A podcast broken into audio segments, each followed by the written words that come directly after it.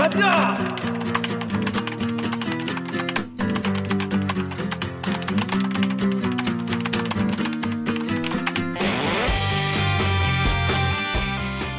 듣다 보면 빡이 치고 보다 보면 목이 막히는데 사이다를 안 주는 본격 고구마 섭취 방송 읽어주는 기자들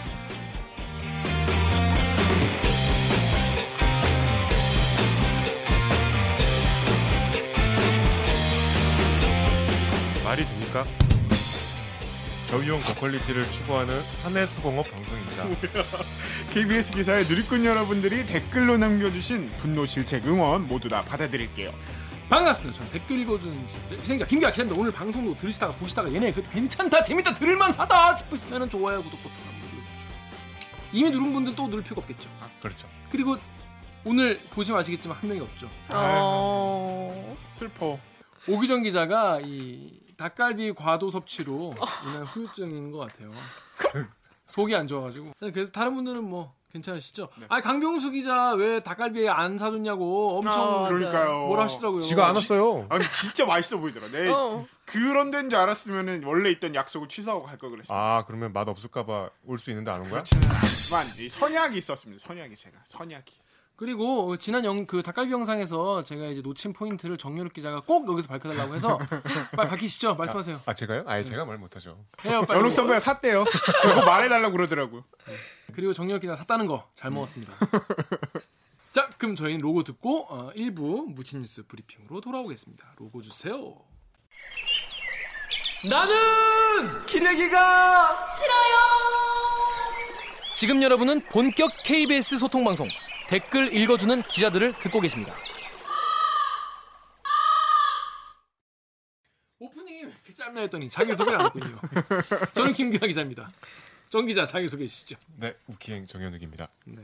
다음 박 작가님. 댓글 읽어주는 기자들 박은진 작가입니다. 입니다. 아, 네. 강작 강 기자님. 네. 전 오늘 유정 선배의 장 덕분에 제 귀가 살아났습니다. 오, 아유, 오랜만에 이 자리로 온. 장 트러블 오픈하는 거예요? 네. 네, 네. 아니 아 왜냐면 자, 그 이제 그 구독자분들이 궁금해하셔. 그치, 누가 빠지면. 어떻게 무슨 일이 있나 보다. 탄압 받았나 보다. 뭐, 뭐 공격 받았나 보다. 이래서 꼭 이제 사유를 밝혀야 됩니다. 아니 장 트러블 있으면 숨겨야겠다. 장, 장 트러블. 장 트러블. 사유를 바꿔서 말해야겠다. 그렇습니다. 여튼 저는 영등포 여자 강병수입니다. 반갑습니다. 네, 그렇습니다. 아니 오규정 기자 인스타그램을 봤는데 어. 거기 약간 서운한 게시가 물이 있었어. 왜, 왜, 왜. 더 라이브 출연할 때 음. 녹화 사진 올리고 일주일 중 가장 행복한 시간이다. 띠리리. 어, 너무 실망스러웠어. 근데 지금 안 하잖아. 아, 그러니까 그때 한참 할때 네. 예. 속으로는 그렇게 생각하고 있었더라고. 그러네요. 섭섭. 저 찐, 찐 섭섭이다, 얼굴, 진짜. 아니 아니 아니 아니 아니. 아니. 다음 방송 때 해명을 듣기로. 해명을 한번 하도록 하겠습니다. 안 오면 이렇게 된다. 아니 아니. 이 악물고 와요. 이 악물. 쏟아진 뉴스의 홍수에 휩쓸려서 주목하지 받지 못한 뉴스 저희가 정리를 해드립니다. 뉴스 뉴스 브리브리 브리핑. 자첫 번째 뉴스는 우리 정혁 기자가 준비했죠. 어떤 기사입니까? 제목이요. 네. 6.25 6, 6월 25일에 나간 세월호 유족 사찰 후회 없다는 기무사 소령 재판부는 다시 물었다. 긴 제목인데요. 네. 방송이 아니고 디지털 기사입니다. 네. 요거 어떤 내용인지 어, 우리 최경 기자 보던데 일단 제목이 기무사 소령이 내가 세월호 유족 사찰한 게 후회 없다라고 발언했다는 거죠. 재판에서요. 재판에서 재판장에서 자 요거 어떤 재판이었습니까? 어 기무사 그러니까 지금은 없어졌죠. 네. 기무사 장교들이 대거 그때 구속됐어요. 세월호 당, 참사 당시에 유가족들을 사찰했던 혐의, 직권남용 혐의로 민간인이니까 예. 민간인을 구속됐는데 이제 1심은 뭐 판결이 나왔고요 일부 그래서 1심에서 어 김병철 전 기무사 3처장이 이제 집행유예를 받았는데 이 재판에 대한 2심 재판의 세 번째 공판이었습니다. 그래서 이 김 전 처장이 신청한 증인이었던 당시 세월호 TF 기무사에서 소령이었던 정모 씨 이분은 지금도 현역 군인이래요. 음. 음. 지금 뭐 소송은 정확하게 알 수 없으나 지금도 어 예편을 안 했고 하여튼 군인인데 이분이 나와서 한 말이 이겁니다. 지금도 제가 한 행동에 대해서 후회하지 않습니다. 당시에 세월호 유족을 사찰했던 활동에 대해서 후회가 없었다고 발언을 한 이 공판을 이제 최경 기자가 방청을 했는데 최경 기자가 혼자였대요. 음. 그러니까 이것도 문제죠. 이 기무사 재판 이렇게 관심 밖에 지금 뭐 관심에서 벗어나 있다는 게 아, 기자가 아무나 왔다는 거예요, 그러면? 최경 기자 혼자여서 와. 이 관련 기사도 최경 기자가 쓴 기사 하나밖에 없습니다. 왜 이 사람을 그러면 그 증인으로 신청을 한 거예요? 그래서 그러니까 김병철 전 기무사 3처장은 그러니까 당시에 기무사의 어떤 통상적인 업무였고 기무사 지휘부가 이런 걸 시켰다. 자기는 거기에 관여하지 않았다. 이럴 증언을 위해서 이제 신청을 한 거죠. 내가 개인적으로 시킨 게 아니고 음. 기무사의 어떤 지휘 라인의 판단이었고 기무사의 통상적인 업무였다. 공적인 일이었다. 네, 라는 거를 입증하기 위해서 부른 거예요.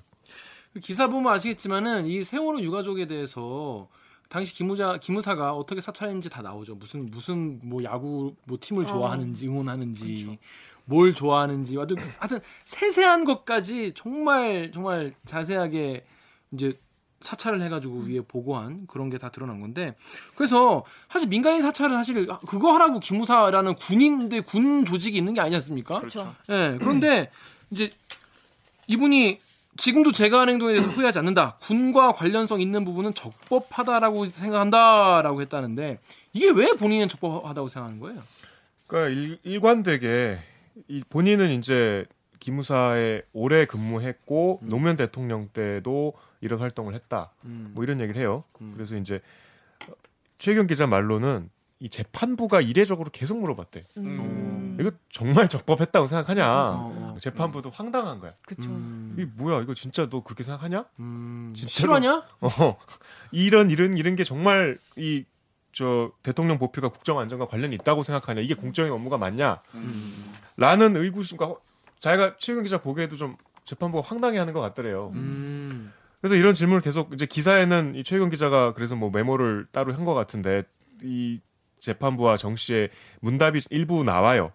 지금 어떤 내용이 대화가 오갔는지 제가 짧게 좀 보여드리겠습니다. 제가 재판부의 질문을 맡고 강병수 기자 대답을 맡아가지고 무슨 네. 얘기인지 둘이 한번 이제 제가 증인으로 나온 정 씨가 정 되는 씨. 거죠. 자, 제가 물어보겠습니다. 증인, 아까 메르스와 노무현 전 대통령 탄핵 때를 말씀하셨는데 그때는 기무사가 민간인들의 은밀한 부분을 사찰하거나 파악하는 게 가능했다고 생각하세요? 저는 통수권과 국정 안정을 위해서 했다고 생각합니다. 통수권 안정, 국정 안정을 위해서는 군이 민간인에 대해서 그런 활동을 하는 게 적법하다고 생각합니까? 민간인 사찰에 대해서는 당연히 안 되는 걸로 알고 있습니다. 그럼 지금 말한 건 뭐예요? 노무현 전 대통령 탄핵 때랑 메르스 때는 민간인이 아니고요. 세월호 유, 유가족들은요? 유가족도 국정 안정을 위해서 필요한 분야에 대해서 군 통수권 차원으로 생각했습니다. 그러니까 그 당시 전혀 위협이라고 생각을 못했고 지금도 마찬가지라는 얘기예요? 지금도 제가 한 행동에 대해선 후회하지 않습니다. 후회하는지 안 하는지 묻는 게 아니라 적법하다고 생각하느냐고요. 그래서 잠시 침묵이 좀 이어지다가 군과 관련성 있는 부분은 적법하다고 생각합니다. 민간인에 대해서도요? 네. 민간인의 성향이나 불만을 파악하는 게 가능하다. 군 관련성이 있으면 가능하다고 생각합니다. 그, 그 이분은 사실 본인도 대답을 하다 보면 꼬이는 게 보이잖아요. 음, 자기도 이게 뭐 군 관련성이 이- 있으면 뭐 적법 자, 자기 적법하다 아니다는 사실 본인이 판단하는 게 아니잖아요. 내가 판단하는 게 아니잖아. 이게 적법한지 안- 안 적법한지는 법원이 판단하는 거잖아요. 법이 판단하고. 근데 이분은 군 관련성이 있는지 없는지도 잘 모르겠지만, 그러니까 쉽게 말해서 뭐 세월호 유가족들의 성향 같은 게 군대랑 뭔 상관이 있겠어요. 그냥 위에서 그냥 근데 관련 있다고 생각하면 그렇게 법- 적법하다고 본인이 생각했다는 거죠. 근데 이제 뭐 대답은 어, 군 통수권 차원, 그러니까 시키니까 한 거고, 그다음에 후회가 없고 군과 관련성이 있는 부분은 민간인이라도 사찰할 수 있다라고 생각하니까 그러니까 이 당시에 이제 어, 세월호 유가족들의 어떤 요구 사항, 그다음에 당시에 혼란스러웠던 그 상황들을 이제 이 사람 주장은 군에서도 어느 정도 그걸 통제하고 좀 질서를 찾기 위해서 정보를 수집하는 활동은 필요했다. 음. 뭐 이렇게 주장을 하는 거예요. 그래서 뭐또 대통령 보필이란 말도 계속 쓰고.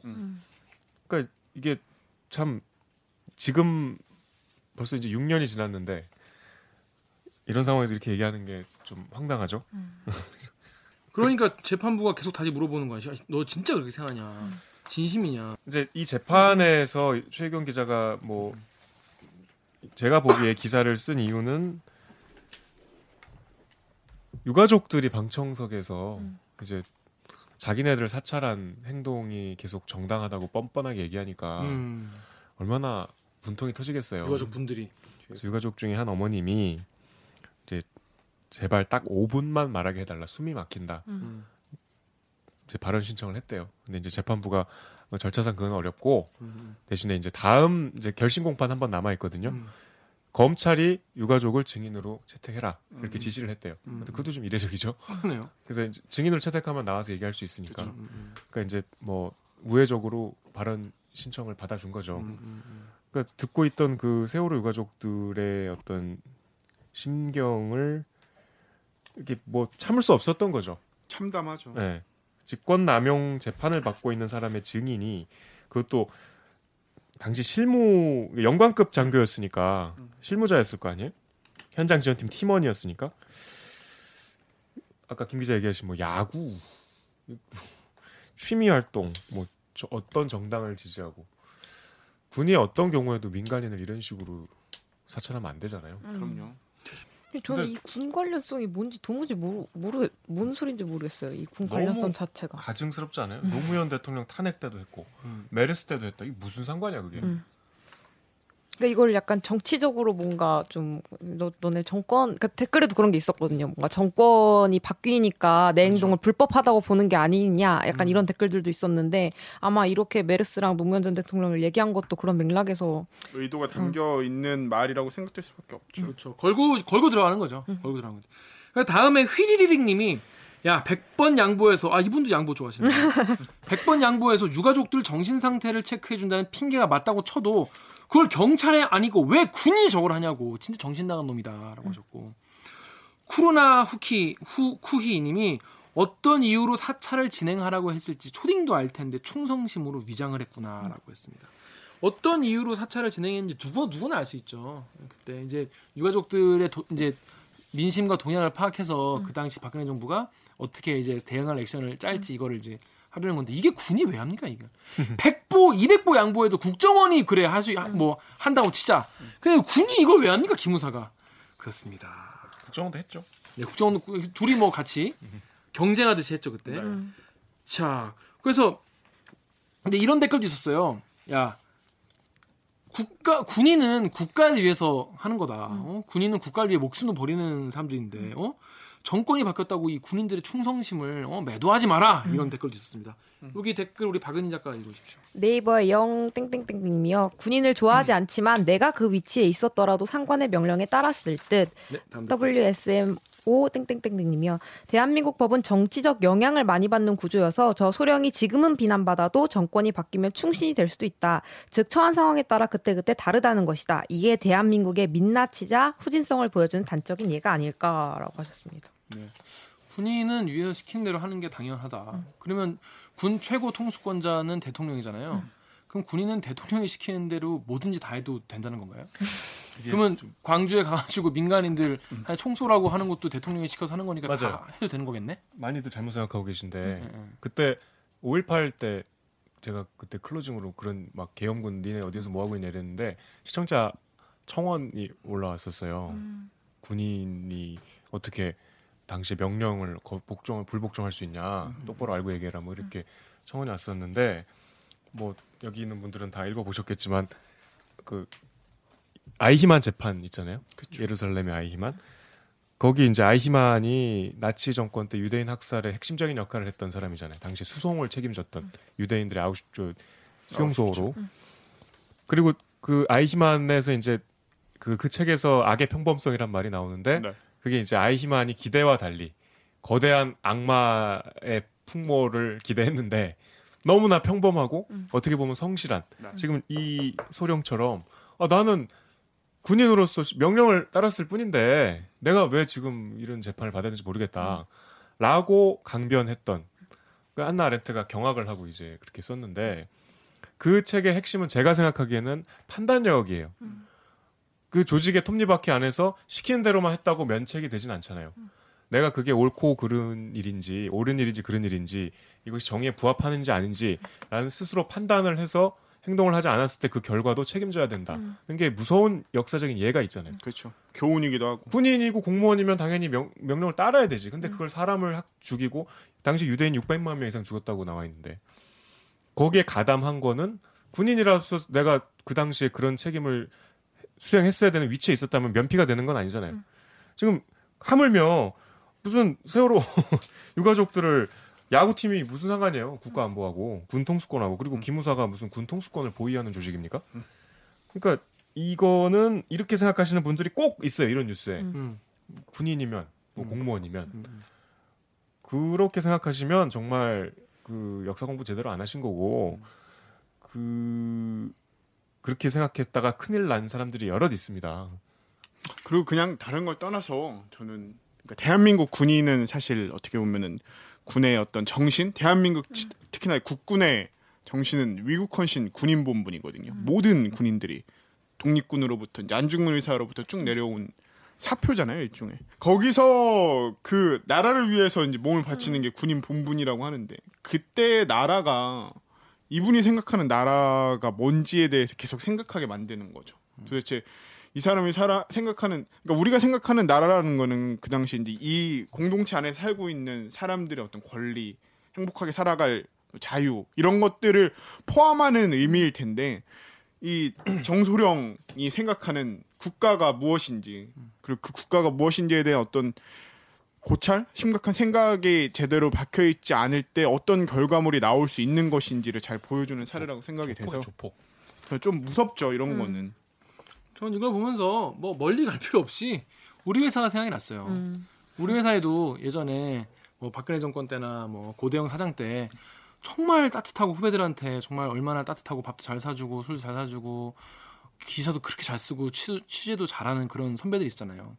근데 그런 선배들이 어, 보도국장이나 보도본부장 이사하는 사람이 오면은 그냥 그 사람들을 시키는 대로 그대로 하고 일 열심히 하고 하, 하던 대로 정말 그럴듯하게 어 리포트 잘 만들고 그런 모습 우리가 많이 봤잖아요. 근데 그래서 그래서 결국 쌓인 게 우리 KBS의 예전에 그 적폐 시절 그렇게 망가진 모습이었던 건데 사실 그게 우리 속에 계속 있다 그런 생각이 들어요. 그러니까 이게 사람들이 좀 성향인 것 같아. 그때나 지금이나 그런 사람들은 늘 있고 우리가 그런 거가 왜 문제인지를 계속 얘기를 해줘야 되는데 이런 게 우- 우리나라에서 왜 좀 상명하복이나 이런 게 또 왜 많이 이렇게 당연하다고 생각이 될까 생각해봤는데 또 그런 이유도 있지 않을까 싶어요. 혼자 생각한 건데 우리나라 남자들이 다 군대 갔다 오잖아요. 그러니까 그 사람들은 다 군대 문화 위에서 상명하복 그걸 굉장히 몸에 한 2년 동안 거기에 절여져 있다가 나오는 거죠. 병영 국가와 네, 병영 국가화가 되는 거예요, 실제로. 그래서 저는 뭐 징병제가 다른 뭐 뭐 나쁜 점도 많지만은 대한민국 어, 뭐 되게 많은 굉장히 많은 부분의 남성들을 그런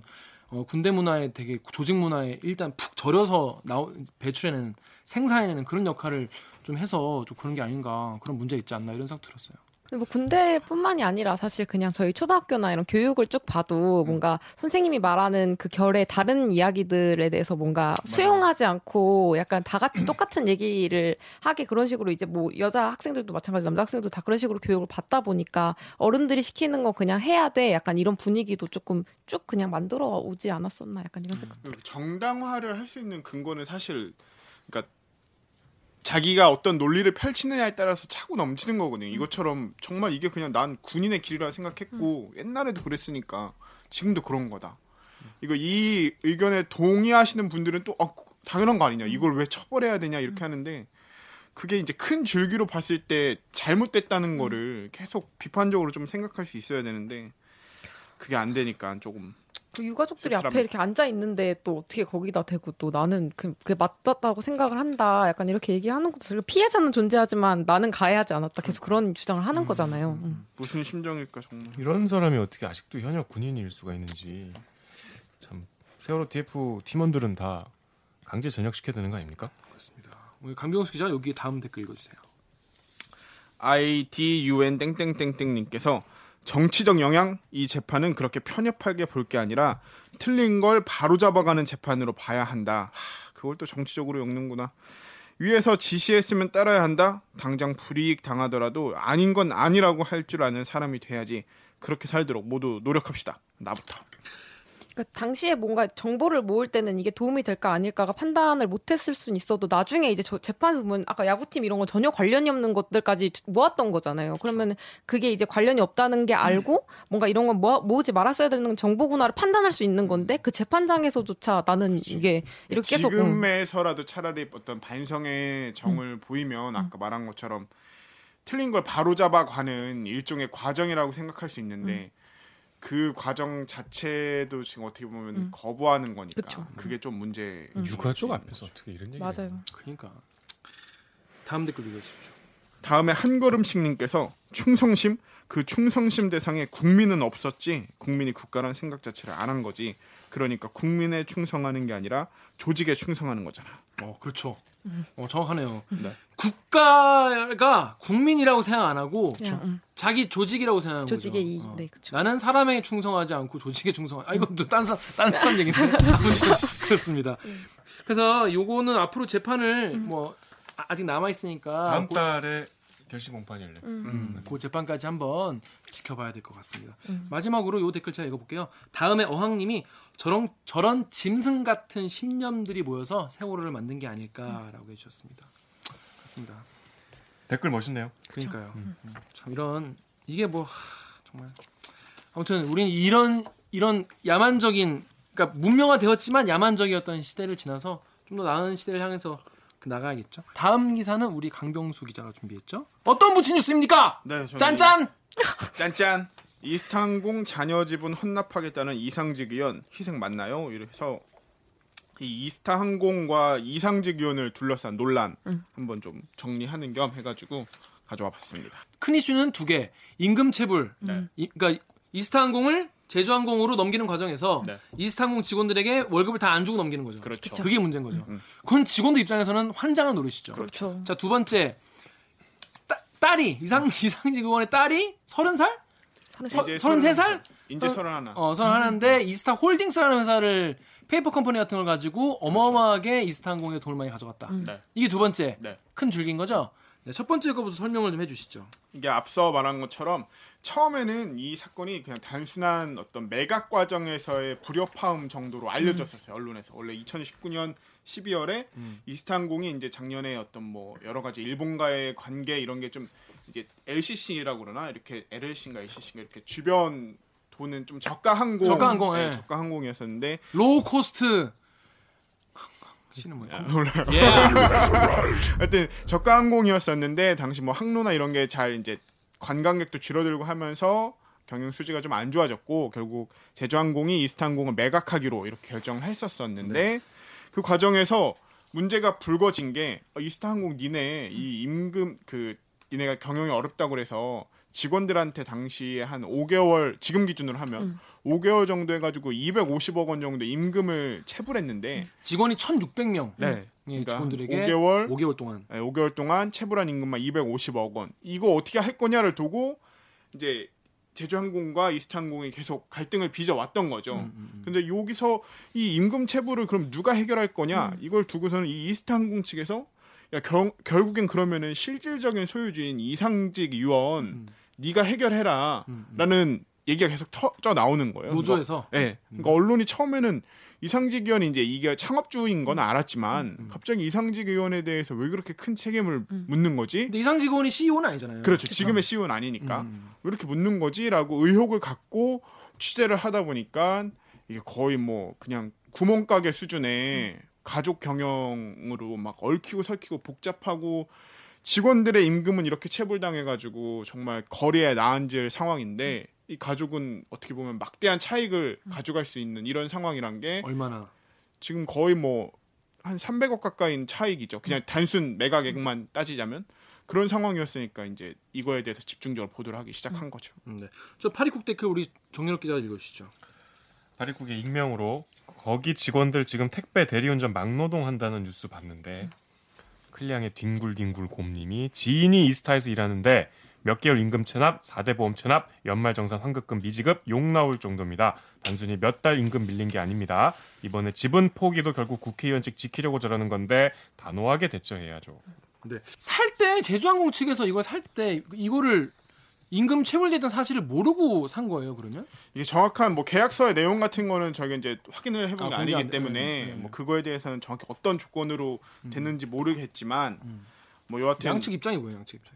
이제 제주 항공 같은 경우는 이제 체불임금 20, 250억 원에 대해서 시종일관 이스타 항공의 현 경영진 음. 그리고 대주주가 책임지고 이건 해결하고 넘어와야 된다. 된다. 음. 이런 입장인 거고. 그러니까 니네 그거 다 청산하고 그렇죠. 넘겨라. 어, 우리가 사실 그게 거는 상했을 때뭐 음. 제일 말이 되는 거죠. 그렇죠. 근데 이스타항공은 이게 어떤 계약 조건에 따라서 제주항공을 넘어가는지 모르겠지만 음. 제주항공 니네도 일부 이 문제에 대해서 해결 의지를 갖고 책임을 져야 한다라는 의- 계속 말을 하고 있는 상황인 거죠. 음. 처음에는 원래 그런 갈등들이 수면 위로 부각했었다가 음.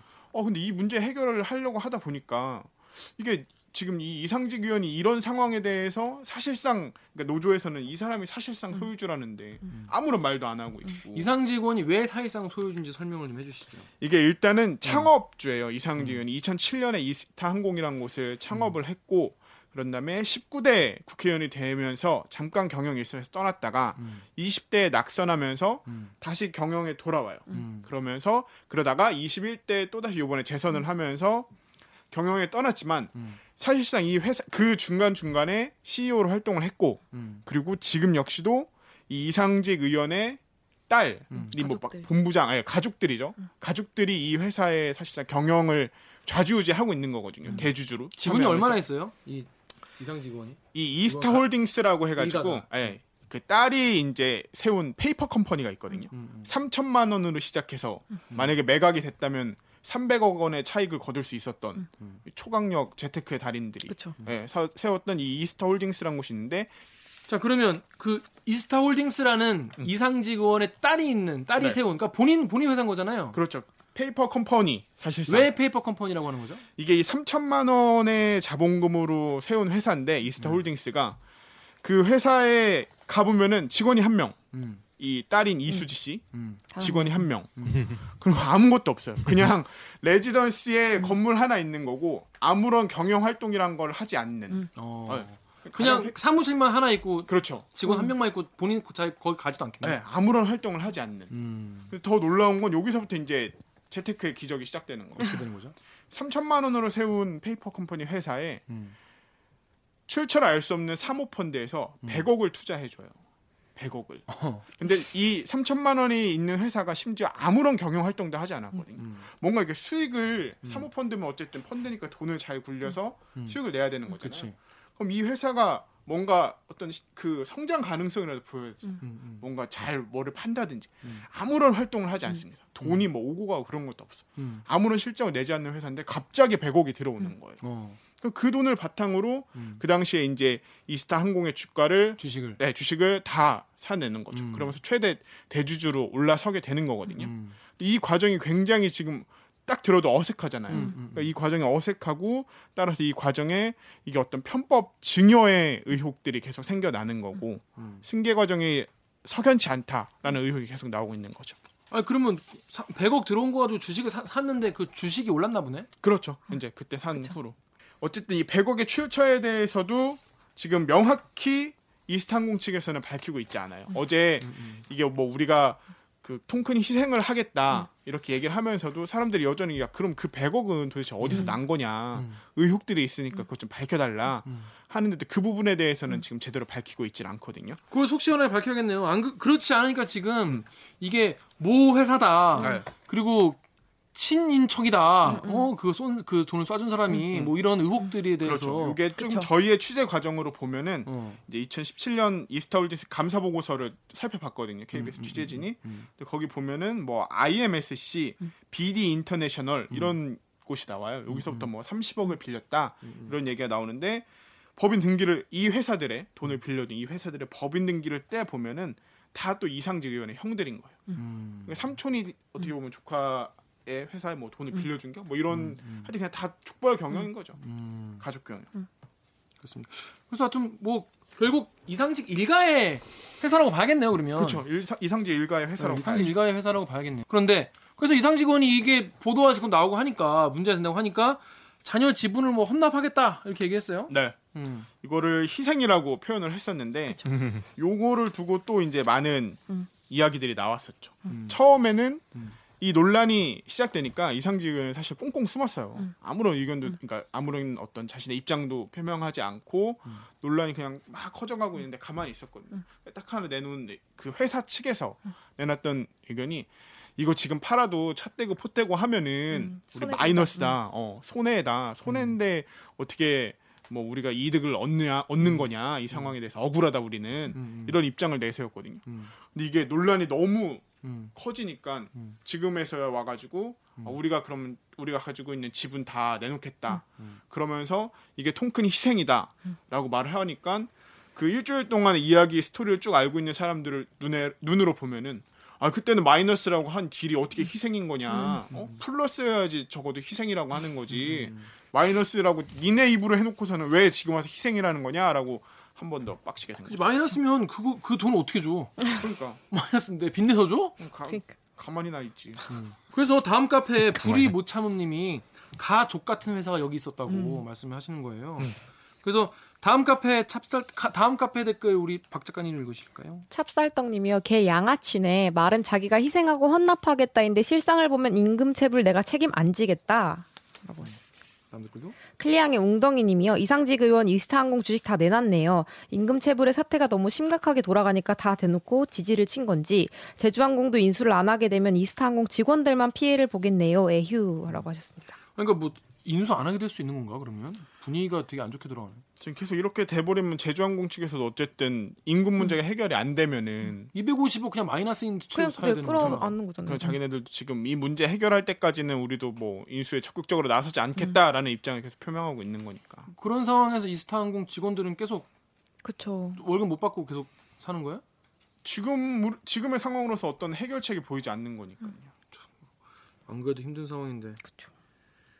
그래서 참 이상직 의원이 이, 이 의혹이 있으니까 막 여- 이런저런 의혹들이 또 터져 나오는데 음. 뭐 이제 타사 타 언론사의 보도들도 있으니까 네. 그런 것도 좀 참고를 하면은 네 어떤 게 있나요? 뭐 이런 식의 이제 가족 경영으로 인한 어떤 문제가 한두 번이 아니었어요. 이 아까 잠깐 언급됐던 이상지 의원의 형 같은 경우가 음. 2015년에 배임 및 횡령 혐의로 구속이 3년형을 받아요. 음, 3년형을. 음.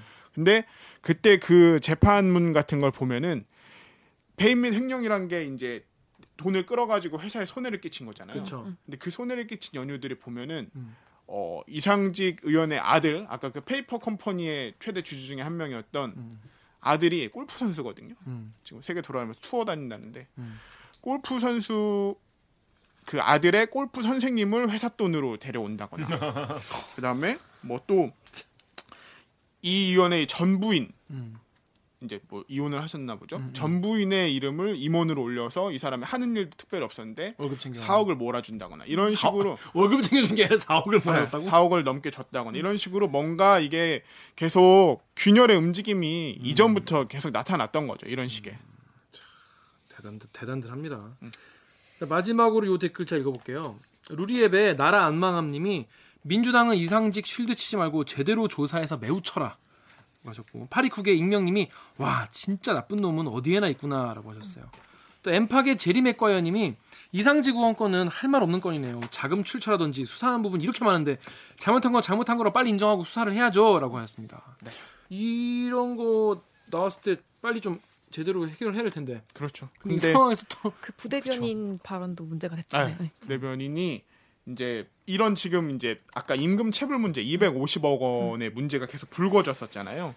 근데 이거를 두고서는 이제 이 문제가 계속 논의가 좀 커지고 의혹들이 커지고 사회적으로 문제가 되기 시작하니까 더불어민주당의 부대변이 부대변인인 이 김현정 부대변인이 그 이스타항공 노조 측에 음, 어, 체불된 임금의 절반이 좀 안 되는 110억 원 정도 받는 걸로 음, 그렇게 하고 합의를 좀 보자. 음. 이런 식의 어, 통화를 이제 사적으로 자기가 이상직 의원이랑 사적으로 통화를 했는데 음. 뭐 그렇게 하면 좀 해결될 수 있을 것 같다. 그러면서 이쪽이 거론하더라. 그러니까 노조 니네도 이 정도 네. 받고 좀 종결하면 안 되겠냐. 음. 이런 뉘앙스로 이제 이야기를 한 거죠. 아니 그걸 왜 이상직 본인이 하지 왜 그거를 민주당 부대변인이 이걸 합니까? 지금 이 모든 사안에 서 사실 저는 제일 좀 개인적으로 개인적으로 예. 좀 이해가 안 가고 화가 나는 부분이 음. 이상직 의원이 이 부분에 대해서는 전혀 어떤 입장 표명을 없고 음. 계속 이런 식으로 뭐 당 사람들을 내세운다거나 아니면 회사 측 임원들을 자, 회사 측 임원들도 맞아요. 다 자기 옛날 그 보좌관들이 그렇겠죠. 네. 아 보좌관 아 보좌관 회사에서. 이러다가 보좌관도 하고 네, 보좌관 출신이 회사 임원인 거예요. 어, 이스타항공 임원. 어. 뭐 그런 사람들을 내세워서 대독을 한다거나 이런 식으로 하니까 이게 논란이 더 증폭되고 있는 거거든요. 그런 부분들이 좀 아쉽죠. 표 달라고 하실 때는 음. 정말 적극적으로 내, 나오셨을 거 아니에요. 근데 이렇게 문제가 나오니까 뒤로 빠지는 모습들이 좀 아쉽죠. 지금 5시간 전에 나온 뉴스가 뭐냐면 어, 지분 헌납은 책임 회피다. 이스타항공 노조가 이상직 부녀를 고발하기로 했다는 음. 횡령과 배임 혐의로 검찰에 고발하기로 했다고 합니다. 그렇습니다. 참. 아니 국회의원이면은 본인이 딱 나와서 그럼요. 어딱 조롱관에서 네. 아, 이건 이러이러하고 이건 저 이건 뭐 내가 억울하다라고 딱 의견을 밝히면 되잖아. 그렇죠. 어 국회의원은 그런 거 하기 얼마나 좋습니까? 그냥 나와서 얘기하면 뭐 기자들이 알아서 다 보여주는데 그리고 어쨌든 국회의원이 된다는 거는 적어도 선거에서 내가 조금 더 좋은 사회를 여러분들이 살기 좋은 사회를 만들겠습니다라는 거를 걸고 나왔을 거 아니에요. 근데 본인이 세운 회사의 지금 직원들이 당장 앞에 말씀하신 것처럼 임금이 몇 달씩 체불되고 극한 상황에 어떻게 보면 몰려가고 있는데 이런 상황에서는 적어도 책임 있는 자세와 발언 정도는 해주셔야 되는 게 아닌가 이런 생각이 듭니다. 그쵸. 네. 자, 그럼 저희는요 1부는 여기서 마무리하고요. 갑자기 너무 너무, 너무 갑자기 끝내네. 요거 듣고 2부 2부에 누가 나오시죠? 여러분들이 기다리시는 그분이 옵니다. Coming soon. 커밍순 사와디카 사디까 커피까. 전설의 레전드. 전설의 대전 요거 듣고 2부로 돌아오겠습니다. 주세요. 나 이걸 정치 문제로 끌고 가고. 거기 가라. 봐봐라. 임금이 다섯 달. 야, 한 달만 안 나와도 안 돼. 야, 사람들 다, 뭐야, 뭐, 빚도 있고, 매달 갚아야 될 돈도 있고, 애들 교육비도 있고, 우리도 파업하잖아? 파업하면은, 석 달? 석 달부터 이제 입하잖아.